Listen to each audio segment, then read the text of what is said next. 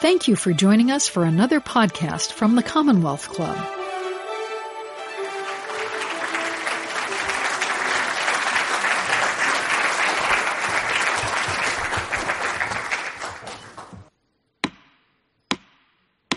Good afternoon and welcome to today's joint program of the Commonwealth Club and World Affairs of Northern California. The mission of the Commonwealth Club of California is to be the leading national forum open to all for the impartial discussion of public issues that are important to the membership, to the community, and to our nation. We are delighted to partner today with World Affairs for this event. World Affairs convenes thought leaders, change makers, and engaged citizens to share ideas, to learn from each other, and to effect change. So I'm Joe Epstein, past chair of the Commonwealth Club's Board of Governors and your chair for today's program. We're also pleased that moderating today's question period will be Dr. Carla Thorson, Senior Vice President of Programs at World Affairs of Northern California. And it is now my pleasure to introduce today's speaker, His Excellency Mamuka Bakhtadze, the Prime Minister of Georgia.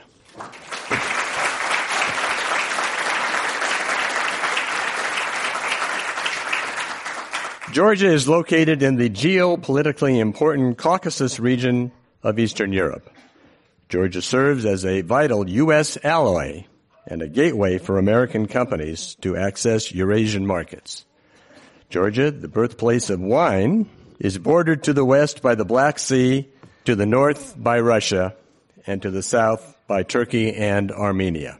Georgia regained its independence from the Soviet Union in 1991, and for more than 25 years, its government has been a representative democracy. And today, Prime Minister Bakhtadze will address U.S. Georgia bilateral relations and further strengthening the strategic partnership between the two nations as well as the role that Georgia plays as a stable democratic stronghold in its region. He will also discuss how his government has been the champion of sustainable and inclusive economic development and has provided a perspective on advancing America's commercial interests in Eurasia and beyond. And under the Prime Minister's leadership, Georgia seeks stronger economic ties with Silicon Valley and the United States. Prime Minister Bakhtadze has been Prime Minister of Georgia since June of 2018, and he is committed to strengthening democracy and fostering a vibrant and sustainable economy, and he's helped advance Georgia's integration into the European Union and NATO, standing shoulder to shoulder with allies to strengthen global security. Domestically, Prime Minister Bakhtadze introduced a green economy agenda and lean government initiative that reduced the number of ministries and redirected budget expenditures to social programs. He has launched a comprehensive reform program to overhaul the country's education system, and he has pledged to allocate 6% of their GDP to boost human capital development and to empower sustainable economic growth. And prior to becoming the Prime Minister, Mr. Bakhtadze served as Minister of Finance of Georgia. And in his role, he carried out a number of reforms to simplify banking regulations and the country's tax system. From 2013 to 2017, he was the CEO of JSC Georgian Railway, earning a place for Georgian Railway as one of the leaders in the industry. So please now welcome His Excellency, Prime Minister Mamuka Bakhtadze of Georgia.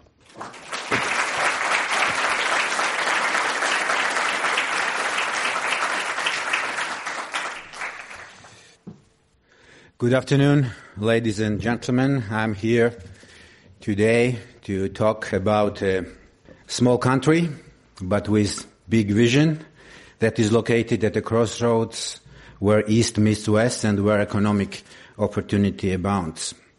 But before I talk about my country, Georgia, let me first comment on this club. The Commonwealth Club is a remarkable institution. The range of issues ideas, perspectives, people, and organizations you highlight here is really inspiring. That is why I'm so honored to be here today and represent my nation, Georgia. I can understand that being from Georgia can be a bit confusing for some Americans Uh, and yes, I'm from South Central Georgia. No, I'm just kidding. No, I don't live near, near Atlanta. I live in Tbilisi, in the capital of Georgia. So let me provide some perspective on the size and population of my country. We are about the size and population of South Carolina. This is all by way of explaining to you why I want to spend a few minutes introducing our country and highlighting the importance of our close partnership with the United States.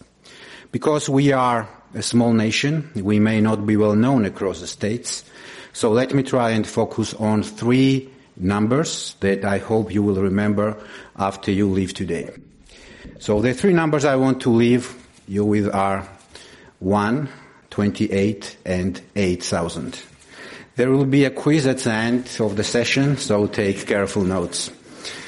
The first number one is for the election of Salome Zurabishvili, President of Georgia. She is the first female president of Georgia, and she is the first female president in our region. We are proud of her election in 2018 with her six-year term, and her election represents another milestone in our nation's progress towards diversity and democracy. Speaking of strong women leaders, one cannot visit this great city and this great state and not be impressed by the powerful lineup of your own women leaders. House Speaker Pelosi, Senators Feinstein and Harris, Mayor London Breed, who I'm going to meet later today, Lieutenant Governor Eleni Kounalakis, who I had the pleasure to meet yesterday. Perhaps most importantly is another women president, Dr. Gloria Duffy, the accomplished president of the Commonwealth Club. The second number is 28. This is a number of years we have been free of the Soviet Union and have started our own democratic course as an independent nation. I'm proud to say that the United States has been with Georgia every step on this way. After breaking the chains of communism, we have been on a steady path to build the institutions of democracy. This includes creating a justice system that works and, and a representative democracy that is accountable to the voters, to our citizens. As a result of our reforms, Georgia is regarded as the top reformer country in the world. As a country which has the fastest growing economy in our region and is widely recognized as one of the easiest places in the world to do the business. We also have the third lowest tax rates in the world. We have made investments in our people and modern infrastructure that step by step is establishing Georgia as a regional hub. As a result of this work, today we are on the cusp of joining NATO joining the European Union and forging trade agreements with friends and allies like the United States of America. The World Bank ranks Georgia as number six in the world in terms of doing business. The Fraser Institute ranks us as number seven, right after the United States, for economic freedom. And in a reflection of our commitment to open government, the Open Budget Index ranks us as number five in the world. Virtually all important indicators are moving in the right direction, from a free press to economic growth, which is above 5% and is two times higher than in our neighborhood, to investment in human capital and more. Finally, we come to number 8,000. That, my friends, is the number of years Georgia has been producing wine. yes, as documented by archaeologists, Georgia is now universally recognized as the birthplace of winemaking. Georgia's tradition of winemaking began 8,000 years ago, 3,000 years before the invention of writing, and 5,000 years before the beginning of the Iron Age. Even the unique Georgian alphabet you may be familiar with is modeled after the shape of the vine's Carly offshoots. Many of the vines still in cultivation in Europe and Asia have a Georgian origin, and even Western words for wine like vin, vino, wine likely come from the Georgian word vino. Now, California knows a lot about wine. My understanding is that the first California wines were produced in the 1760s. You are the fifth largest producer in the world, producing more than 240 million cases, generating 75 billion USD in economic activity and supporting more than 300,000 jobs in California alone. It's not a bad progress for only a couple of hundred years.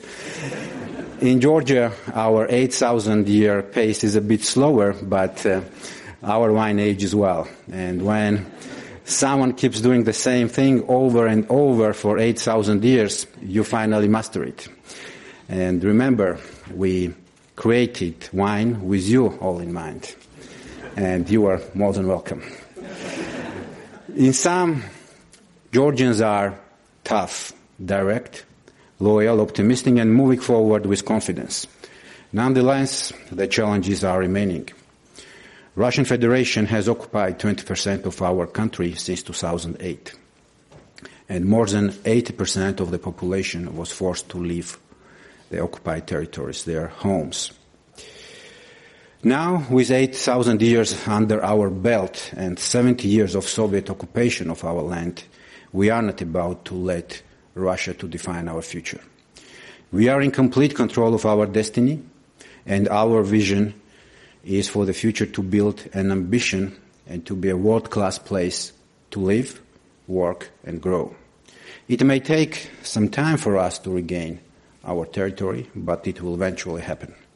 It clearly won't be through the use of force. It will be through the use of democracy, opportunity, development, and humanity.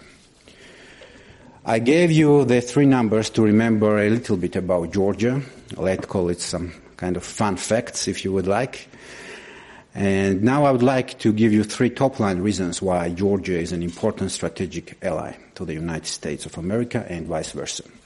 First, Georgia is a strong U.S. military ally and a beacon of democracy resisting Russian aggression. We punch above our weight in our global affairs.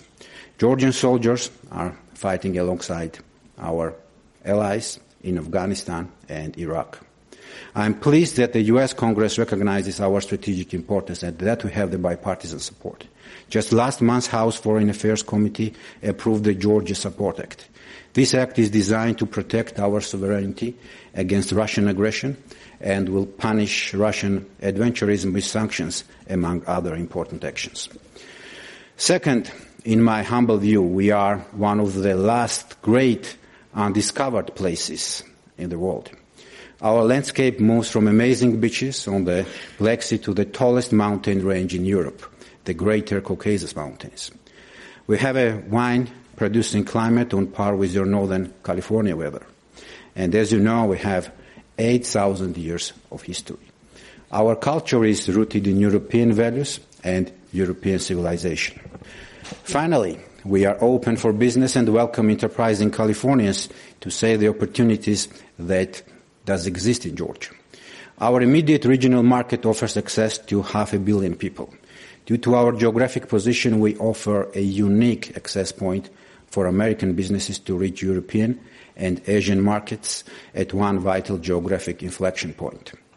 As Prime Minister, I don't rest on our natural assets. I'm focused on making investments in education, driving innovation in energy and the environment, and bringing more responsive government services to every region in Georgia.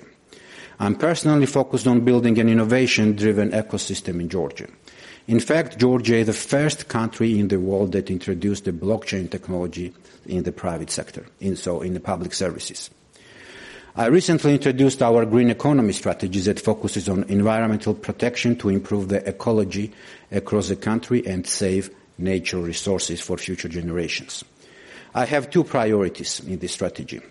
The first one is to neutralize the results of previously careless environmental management and preserve existing natural resources in a way to ensure that Georgia is one of the leading green economy countries in the world. As a result, we have attracted a surge of foreign direct investments, including a new solar cell plant and an electrical manufacturing. At the same time, it is important that we invest in infrastructure, including modern roads, ports, and high-skilled, highly trained workforce. To that end, we plan to spend a quarter of our national budget on education with an ultimate goal that education and knowledge industries will comprise at least 12% of our GDP. In the era of disruptive technologies, I want Georgia to be at forefront of the knowledge revolution. As a part of this effort, we will build new trade schools dedicated to high-tech engineering and other practical skills. You may be surprised to learn that San Diego State University operates a campus in our capital, Tbilisi, offering undergraduate STEM degrees and I would like to see more partnerships with California's world-class academic institutions. I'm also happy to inform you that we have some interesting directions together with the Stanford University to explore in Georgia. In conclusion, let me state clearly that Georgia is on the move and in control of its destiny. And as I said at the beginning of my remarks, we're a small country with big vision that is located in a geopolitical crossroad where east meets west, where north meets south, where ancient traditions meet innovations and modern technologies and economic opportunity abounds. I'm honored to speak to such an extraordinary organization in a remarkable city and state. Georgia is part of the global community and we stand shoulder to shoulder with the United States and other nations of the world dedicated to democracy, opportunity, and the protection of our civilization. We need America and California to help us continue to succeed. And on behalf of my country, thank you for giving me the opportunity to speak with you today. Thank you. So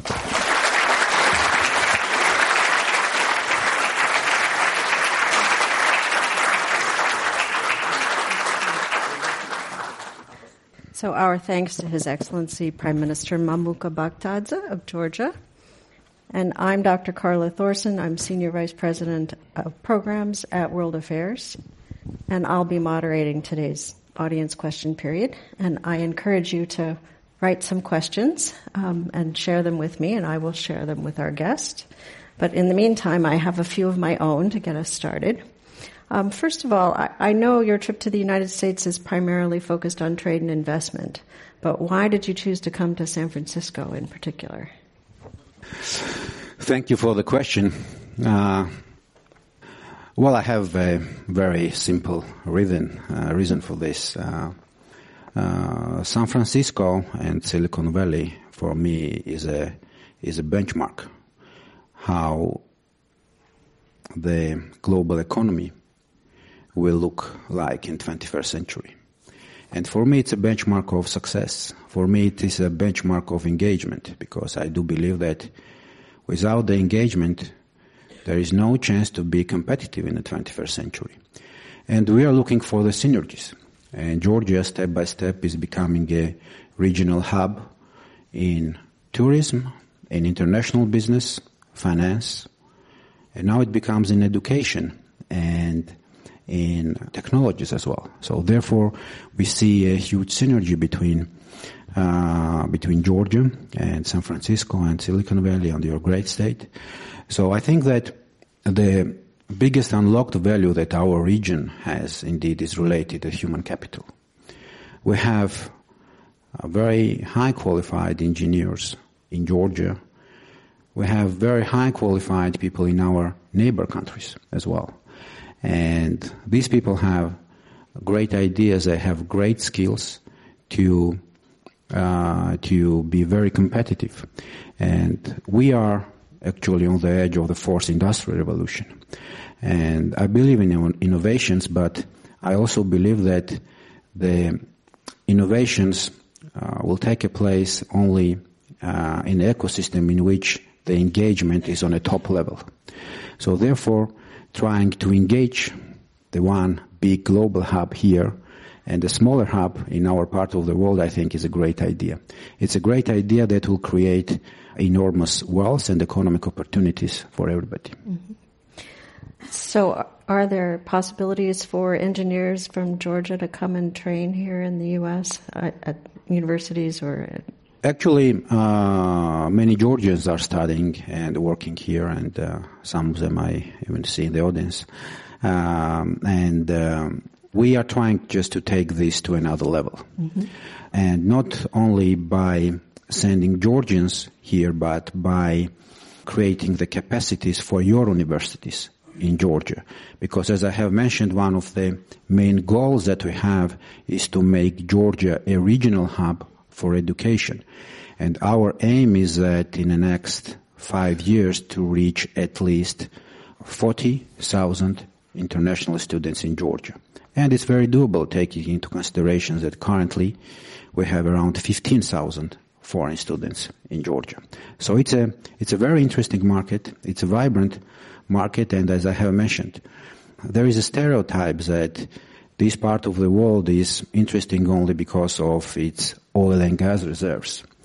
And uh, I don't believe in this stereotype. I think that the biggest unlocked value of our region is about human capital. So, why is increasing economic ties between our two countries such a high priority for you? Well, well uh, United States and Georgia, we are we are strategic partners, and uh, we have excellent cooperation in the field of security. Uh, our soldiers, shoulder by shoulder, are fighting against terrorism in Afghanistan, and we are the second largest contributor after the United States in this international mission. Uh, and when it comes to the economic cooperation, there is a big room for improvement. Around 200 companies, American companies, are currently working in Georgia, but we believe that there is a really big room for improvement because uh, Georgia can be a foothold for American companies to increase their presence in our part of the world. So Georgia is a gateway for eight landlocked countries to the heart of Eurasian continent, which holds uh, enormous number of mineral resources, but at the same time, it's the fastest growing consumer market in the world. So it's not only about uh, Georgian market, it's about a very wide region, and therefore Georgia is a unique platform for American companies to have a larger exposure over this fastest growing market in the world. So that goes beyond cooperation between United States and, and Georgia. So here, I think that it is mostly about the cooperation between United States and our part of the world where Georgia can play a leading role. So you mentioned oil and gas reserves. So could could you speak a little bit about that? Does Georgia actually have its own oil and gas reserves, or is is Georgia's most um, strategic value in the in the pipelines and the transfer of oil between the Caspian to the to the Black Sea? It's a complicated question, I realize, but uh, well, uh, we don't have oil and gas, but Georgia is strategically located, and so many pipelines of strategic importance are crossing Georgia, including the oil pipeline and gas pipeline that is contributing to the energy independence of, of Europe. So it really has a very big geopolitical impact as well. Thank you. So this administration uh, seems more interested today in imposing tariffs rather than breaking down barriers to trade. And your interests are very much in the direction of free trade. So, how confident are you that the Trump administration um, will seek a trade agreement with Georgia? Well, uh, since our independence in 1991, uh, United States has been standing next to us and uh, supporting us, and uh, now our relations are, are is on the all-time high level, and and that's a very important fact. And therefore, when it comes to the economic cooperation, of course, it is a part of strategic partnership that already exists between uh, our countries. And um, as I have mentioned, uh, Georgia is a foothold for American companies to increase their presence in the region because everybody understands that the global competition is very fierce, mm-hmm. especially if you look at Central Asia, South Caucasia, other countries uh, around Georgia. So Georgia is, uh, can provide and is providing a unique opportunity for the American companies to increase the trade with that part of the world. Mm-hmm. Wonderful. So, uh, aside from the U.S., what countries are your biggest trading partners today? The largest trade partner for Georgia is European Union, mm-hmm. Turkey, Azerbaijan, uh, China, uh, Russia, uh, and of course Ukraine. Yeah. So let's let's talk for a moment about China. What what kind of presence do Chinese companies have in Georgia? And is Georgia part of China's larger One Belt One Road initiative? Uh, well, it's it's all about geography. Yes, historically, yeah. Georgia has always been the part of so-called Silk Road. We have free trade agreement with China.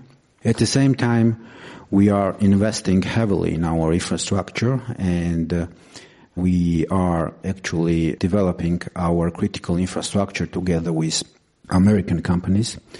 American companies are very active in Georgia in uh, transportation sector. Currently, uh, Georgia is developing two major ports in Georgia. One of them actually was financed recently by OPIC, and the second deep sea port is also under consideration to be financed by American financial institutions and to be managed by American companies. And here we see a, a great synergy because for the geographical reasons, Georgia is a bridge between Asia and Europe. Mm-hmm. So you mentioned in your remarks that um, one of your one of your primary efforts is to create a green economy in Georgia. Could you talk a little bit more about what things you're working on? Well, I believe in in uh, in the green economy, I believe that it will have significant economic upside. So 65% of our territory is mountainous and uh, 40% of it is covered by forest and that, that's, that's a unique part of the earth. Unfortunately, due to non-sustainable um, policies, our ecosystem was, uh, was a bit damaged. So Therefore, we, we have changed our policy uh, significantly. So we set a very high standards for every sector of economy. I also would like to inform the audience that Georgia is one of the richest countries in the world by hydro resources. Although we are a small country, we are one of the richest countries by hydro resources. Therefore, it's an enormous opportunity to have the impact over green economy idea. So we also set up a very ambitious goal to get rid of the so-called traditional combustion engine cars in the next 10 years to switch to the e-mobility. Also, currently in our energy mix, more than 80% of energy is generated by renewable sources. And we would like to hit the figure which will be more than 90%, which may sound like a super ambitious goal, but taking into consideration that we have hydro resources and we are one of the richest countries by hydro resources, I'm sure that we will be able to achieve that. Well, I know California would also like to achieve goals like that, so we can work together. So I'm going to change the subject um, and look at some of the political and, and, strategic considerations, things that you raised in your remarks. Georgia being strategically located between the Black Sea and the Caspian, and in a in an interesting neighborhood, shall we say, with Russia to the north and Azerbaijan, Armenia, and Turkey on your flanks. Um, it's an important place, and it has been an important ally with the United States. Um, you commented in your remarks that Georgia has sent more troops per capita to Afghanistan than any other U.S. ally, and you've joined you joined the coalition in Iraq as well. Can you just comment on on why that was an important decision for your country? Uh, well, uh, it's about values. My country has two major international aspirations. The first one is to become a member of NATO, and the second one is to become a full-fledged member of European Union. And I always say that these decisions are not political or only geopolitical decisions. These are civilizational choice of my nation because it's a value based and value driven choice of uh, Georgian people. Therefore, it's about responsibility to be responsible for protecting the values. It's about the responsible decision to uh, have a contribution in fighting against terrorism, against the biggest enemy uh, that humankind is facing. Of course, and uh, you have asked us to join the coalition, and if you have not asked that, we would have volunteered because that's about strategic partnership and it's about protecting our values and our civilization. You are listening to the Commonwealth Club of California.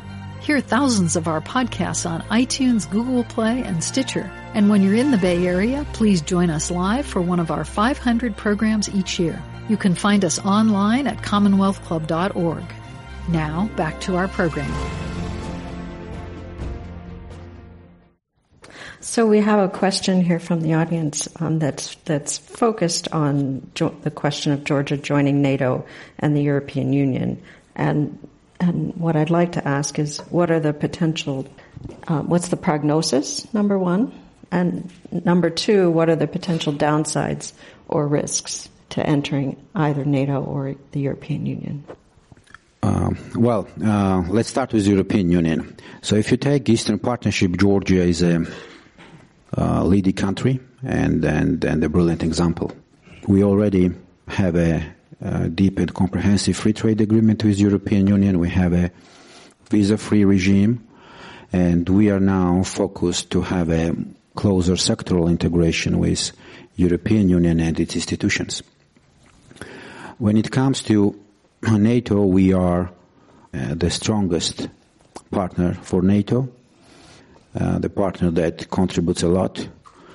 But of course, we don't have illusion. Uh, the membership of Georgia in NATO, we understand that may not happen overnight, and this is related to the geopolitical context as well. But that's our aspiration. And for us, this is uh, the skin in the game. Why? Because it is a civilizational choice of, of my nation. And we understand that this path will be full of obstacles, but we are ready. We are ready to overcome these obstacles with the support of our friends. More than 80% of our population actually supports the idea to become a member of NATO and to become a member of European Union. So it's not the so-called top-down decision. It is bottom up. That's why I always try to highlight that the civilizational choice of my nation to be part of EU and to be part of NATO. And Georgia deserves it. We are actually meeting all the criteria. All. So, in terms of military cooperation, the, the, with the United States in particular, um, reducing its footprint and presence in Afghanistan, um, one of the great values of the partnership with Georgia has been the ability to, to stage and move move men and material into in and out of Afghanistan. So, how is your relationship with the Trump administration today, as compared with previous administrations, with this shift in U.S. policy? Well, as I have mentioned, since our independence in 1991, all administrations and the United States of America has been standing next to us during the toughest time in our recent history. And this partnership was progressing and now it's on the all-time high level. This is, this is a great accomplishment. And when we are speaking about, about Afghanistan, of course, here our cooperation with the United States is very strong and uh, very intensive, I would say. Uh, apart from being a part of the international mission, at the same time, Georgia is providing uh, route and corridor for the NATO soldiers and for American soldiers to do the logistics uh, to Afghanistan. So therefore, when it come, when we are speaking about Afghanistan, the role of Georgia is indeed very important. Thank you. So, the other important challenge that you face, it's been more than 10 years since the war with Russia in 2008, and Russia still occupies 20% of Georgian territory. How would you describe your relations with Russia today? And are there any meaningful efforts to resolve the dispute over South Ossetia and Abkhazia and return this 20% of the country? Well, as I have mentioned, unfortunately, Russia continues to occupy 20% of our uh, territory and uh, the biggest challenge, the most painful challenge that we have is that the number of people living on this territory is, is declining year after year. Just to give you more information, for example, in Tskhinvali region, the number of population before the war was 120,000. Now it is 20,000, you know, out of which 7,000 are Russian troops. Yeah. So basically these uh, territories are getting more and more depopulated, and that's a that's a biggest challenge that we have, and we are trying to create new opportunities for the citizens who are still living on these occupied territories, with providing proper access to healthcare, education, to to small and micro businesses. Um, at the same time, the people-to-people relation uh, between uh, Georgians and Russians is positive. More than 1.5 million Russian tourists are coming to Georgia every year. And as I have mentioned, our strategy is to make Georgia a regional hub, and that has been a historical role of Georgia for ages. And of course, uh, here, when it comes to this conflict and occupied territories, the position of our friends is very important, especially the United States of America and I would like to express the gratitude because we have uh, bipartisan support when it comes to the territorial integrity of Georgia, and I'm sure that in the near future, when it comes to the ways how to overcome these challenges, we will have more and more tangible steps. So, this is a big question.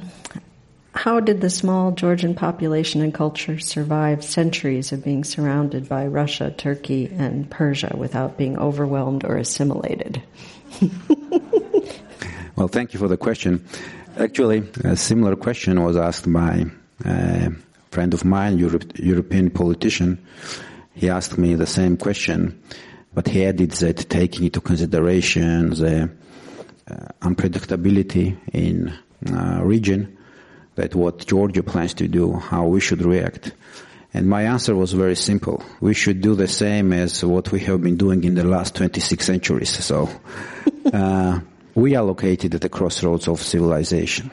And Georgia is an ancient civilization, uh, itself. And I think that the best way to describe Georgia with one word is, would be resilience. Yeah. Georgia is a, is a resilient country it's about our values, as I have mentioned. It's about our legacy.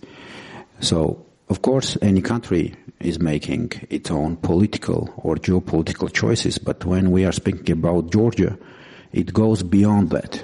That's a civilizational choice. That's about the values in which we believe, and uh, we are considering ourselves as a part of this family when it comes to the European family and transatlantic community.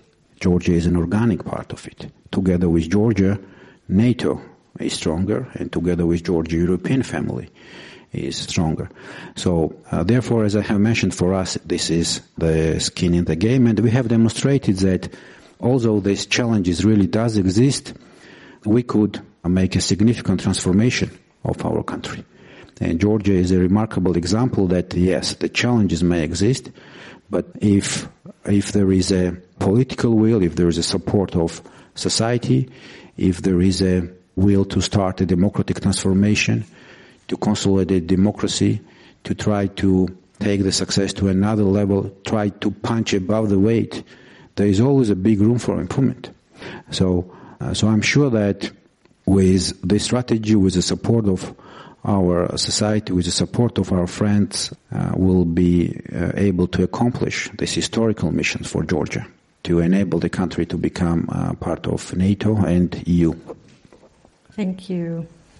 So Georgia is is also a, a budding democracy, and you've had several successful democratic elections. And one of the things I'd like to ask you about is um, the influences that you may be experiencing. Georgia was among the first countries to experience a significant cyber attack um, in 2008. And um, I'm wondering whether you are seeing evidence and efforts to influence your own elections and outcomes of votes in your country from Russia or elsewhere? Well, of course, I mean, cyber, cybersecurity uh, for every country now is a, is a top priority. And for the small nations, it sometimes is even more challenging because it needs really uh, significant resources. And here uh, we have an excellent cooperation with uh, the United States, with the NATO countries. And um, when it comes to cybersecurity, we have uh, we are working now on the national strategy uh, for the 10 years, okay, to uh, to mitigate all the risks associated with uh, with with cybersecurity. And I think that here, in this respect, of course, in the 21st century, uh, this uh, task will become more and more challenging. but at the same time, all countries have their own experiences how to deal with that. So therefore, sharing these experiences, from my understanding, can be a very good precondition for each country to be successful in fighting against cyber crimes. Thank you. So, as you know, there are many Armenians here in California, and so we have a couple of questions that are about um, your neighborhood. But specifically, I wondered if you could comment about um, how how Georgia is doing um, with the significant Armenian minority within your country, and we also have another questioner asking um, about the Abkhaz um, minority and the, managing the internally displaced persons from that long-standing dispute.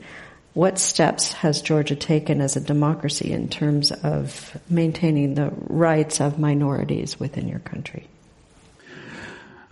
Well, we have uh, excellent relations with uh, Armenia. We've been friends for ages. These two nations are living next to each other for ages. Uh, we are now actually very much focused together with the government of Armenia to um, uh, start some new regional projects to integrate our economies uh, even more.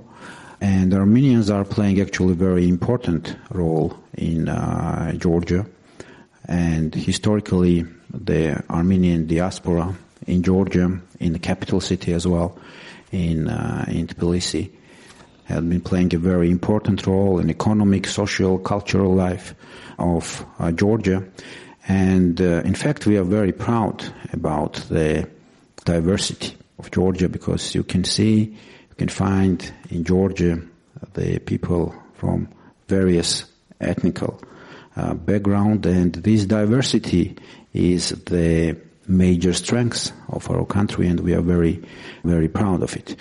We have excellent relation with Azerbaijan. Azerbaijan is our strategic partner, and our strategic partner is also Turkey, and therefore the Georgia is all about engagement. You know, so about multicultural environment, and and that has been a historical role of Georgia to attract the people from all around the world, and and we are very proud of it.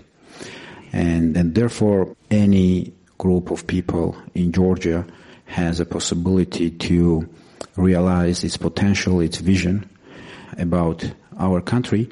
And when I say that Georgia has all the preconditions to become a regional hub, uh, I mean that we also have this historical legacy because Georgia is about engagement, it's about attracting people from our neighbor countries, from all around the world, and this environment and this historical legacy gives us the possibility to say that we have all the preconditions to become a regional hub for international business.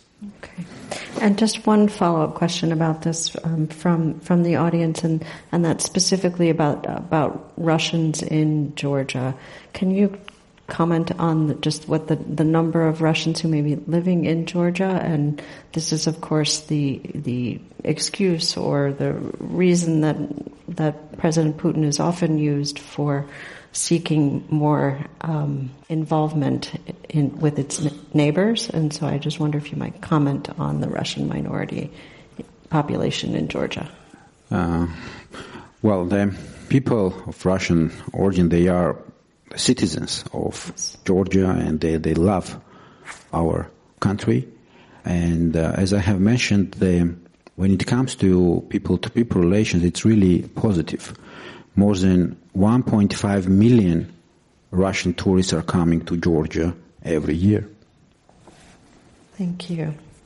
So I'm going to come back to, to the beginning of your remarks. So we have a few questions um, from the audience that are focused on high tech and innovation. So I'm going to change the subject.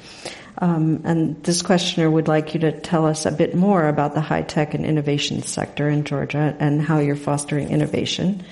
And another asks, what technologies are you most interested in? And the last is a specific question about blockchain technology and the way in which it's being implemented. If you could give us some examples of some of the things that you've been doing. So thank you for the question. So let's start with blockchain technology. I'm a very big fan of it.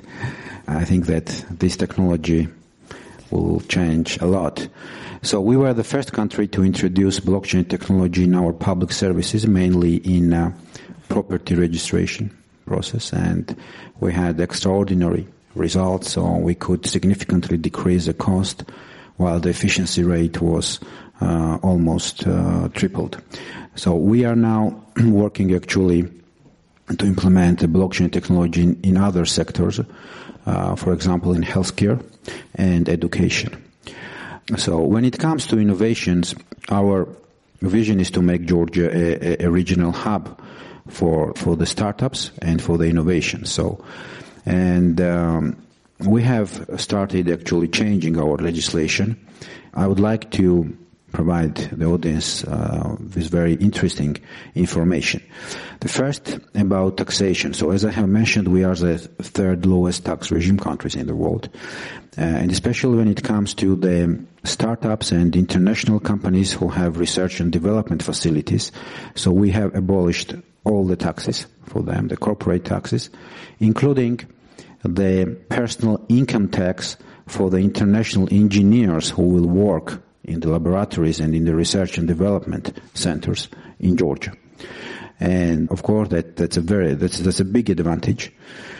The second uh, is that uh, we uh, have started a so-called e-residence program. So that means that entrepreneurs they can uh, open the companies in Georgia remotely without coming to Georgia. The third one is that we are co-financing uh, the startups uh, at the early stage. So we we are actually uh, funding 50% of their costs, five zero, and that's of course is uh, is, is, a very important advantage. So basically, we have all the preconditions uh, in Georgia to make a very strong ecosystem for innovations and startups. Uh, but of course, we are missing some uh, critical components as well. For example, VC uh, funds. And today and yesterday as well, I had uh, a very good conversation with with the local VC funds, and they are very much interested to do the the business in Georgia. So step by step, I think that we'll be able to create a very strong eco system uh, in Georgia for startups and for innovations, which will attract the people from uh, Ukraine, Russia, Belarus, Turkey, other neighbors of Georgia from Eastern Europe. And let me repeat myself again. Uh, the biggest unlocked value that our part of the world has is about human capital. Mm-hmm. Uh, and I'm sure that with this ecosystem, with these rules of game, in uh, in Georgia with the synergy that that Silicon Valley and, and Georgia can have together, we, we can open up uh, an enormous economic potential and, and these untapped economic opportunities. Okay. So you may feel you've answered this, but several questioners have asked it, so I feel I must ask it more directly. What is the biggest challenge you face in attracting capital investment in Georgia? Uh, as I have mentioned, we are uh, investing heavily in our infrastructure and connectivity, I think, is a very important dimension. So the second, I would say, education sector. We have launched this historical reform with an aim to have the most successful education system in our part of the world. So I, I have mentioned that we are number six in, in doing business index. And uh, we have a similar goal for the human capital index. So our goal is that to be in a top five countries with a human capital index once we implement this reform and once we'll gain the, the concrete results from this reform. And, and so commitment to invest 6% of GDP in education from the government side while private sector will invest another 6% of GDP is a, is a precondition to say that it will be the most successful reform in Georgia. And I think that with, uh, with the infrastructure project that we are currently uh, implementing and with the education sector reform, which we are currently implementing, we'll be able to attract more FDI to Georgia. My vision is that on average, Georgia should attract around 15% of the GDP in terms of FDI, but we are focused on high-tech uh, FDI, not an ordinary one. Yes, uh, uh, because the structure of FDI itself is very important, and um, uh, Georgia, as our strategy is to make Georgia a regional hub, therefore, we are focused to attract an FDI, which will create the enterprises in Georgia that will be successful and competitive on the global level, not only about the domestic market of Georgia, because as I have mentioned, Georgia is a foothold to have the exposure over a very large geography. Thank you. So we have a series of questions um, from people who would like your advice. So the first one is with your experience as Minister of Finance prior to becoming Prime Minister, um, you worked on reforming the Georgia tax system. Do you have any suggestions for the U.S. for how we should reform our tax system? um, well, I think that the friends should share its successful experiences with each other. Yes, so personally, I'm a big supporter of an idea of a so-called inclusive growth. Inclusive growth, I think, should be the major economic philosophy in the 21st century. To be sure, to ensure that all the citizens are participating in the economic life of any country. Um, therefore, the role of SME is very important because you cannot achieve an inclusive growth without strong uh, SME sector. And um, in in Georgia, when I was the Minister of Finance, unfortunately we had this situation in which, for example, the taxes for the large corporations were lower than the tax taxes for small and medium enterprises. And of course, that was not the right way to create an inclusive growth. And, um, and therefore, supporting SMEs with more incentives to grow with trying to give them more opportunities to create more jobs, I think is the right way to create the uh, inclusive growth. And therefore I think that for Georgia, at least, these are two major pillars. The first one is uh, inclusive growth, which should be achieved with the second pillar, with promoting more SMEs to increase the portion of SME in total GDP. Thank you. Well, so now we'll go back to your previous role um, before becoming fi- finance minister and then now prime minister, you were head of the Georgian Railroad and had great success there. And you may be familiar with California's high speed rail project, which has been experiencing some uh, genuine challenges in being built.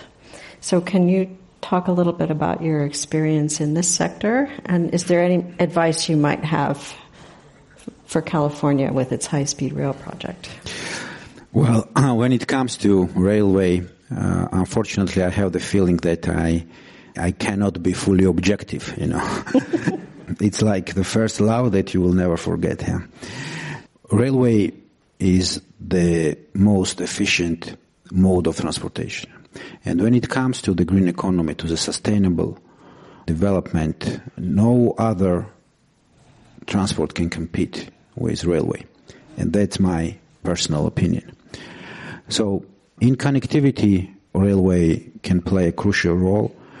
Yes, some analysts have the argument that uh, much upfront investments are needed for the for the railway infrastructure. But uh, from my experience, what I can say that the big investments in railway projects always have a positive outcome. In the long run, maybe, but it is the right way to go. It's the right way to promote the sustainable development and it's the right way to promote the, the green economy. And also, I also like to highlight the fact that uh, the railway uh, also has a huge impact over social life, you know.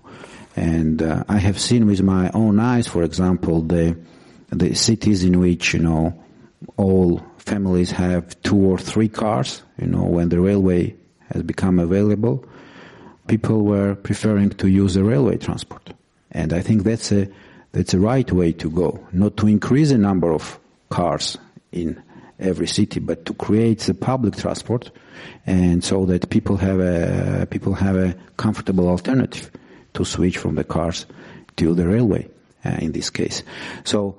I'm a big fan of railway, and I understand that I, I may be subjective to, to some extent, but uh, I would support any railway project anywhere in the world. Thank you. So I do have to ask you about Georgian wine, and of course, as you know, we have quite a bit in California. So would a trade agreement mean more California wine in Georgia, or more Georgian wine in the U.S., or both? Uh, thank you for the question. It would mean, of course, I mean more uh, Californian wine in Georgia and more Georgian wine here. We should look at also at the scale yeah, so you are producing per week the same amount as we are producing per year. And you are one of the largest producers in the world. And actually, I'm very happy to see that in Georgia, there are a couple of companies from California investing in winemaking in Georgia with our traditional techniques of winemaking. So I'm sure their business will be very successful.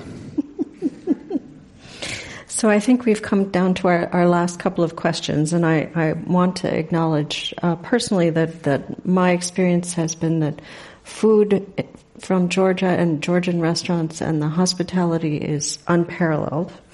And so I want to ask you about visiting Georgia and about uh, particularly um, what Americans should um, think about when they plan to visit Georgia. And we do have one question from the audience. Um, my son, a student in international affairs is going to Georgia this Sunday for three weeks. So, what would you recommend? What do you want him to remember from his experience in Georgia? Um, I would like to say that he is very lucky because June is one of the most spectacular months in uh, in, uh, in Georgia. So, what I would recommend is, of course, to mountains uh, it's, it's, an amazing experience also to see the Georgian seaside. Go to the eastern part of Georgia. It's a uh, winemaking uh, part of Georgia. They started making wine 8,000 years ago, so there are some interesting things to, to look at. Uh, so that will be uh, amazing and very productive experience. I'm very happy to see that number of uh, American citizens coming to Georgia is increasing year after year. So there are various options to take a flight from the United States to Georgia. And now we are working actually to establish a direct flight. It's very important. I'm coming from the private sector and I understand that it's very hard to promote strong economic cooperation without direct flight. So I do hope that next time when many of you are going to visit Georgia, you will have a chance to take a direct flight from the United States to Georgia. So with that, our thanks to His Excellency Mamuka Bakhtadze, Prime Minister of Georgia. And I'd also like to thank everyone here as well as our audience on radio, television, and the internet. I am Dr. Carla Thorson, and now this joint meeting of the Commonwealth Club and World Affairs is adjourned. Thank you. Thank you.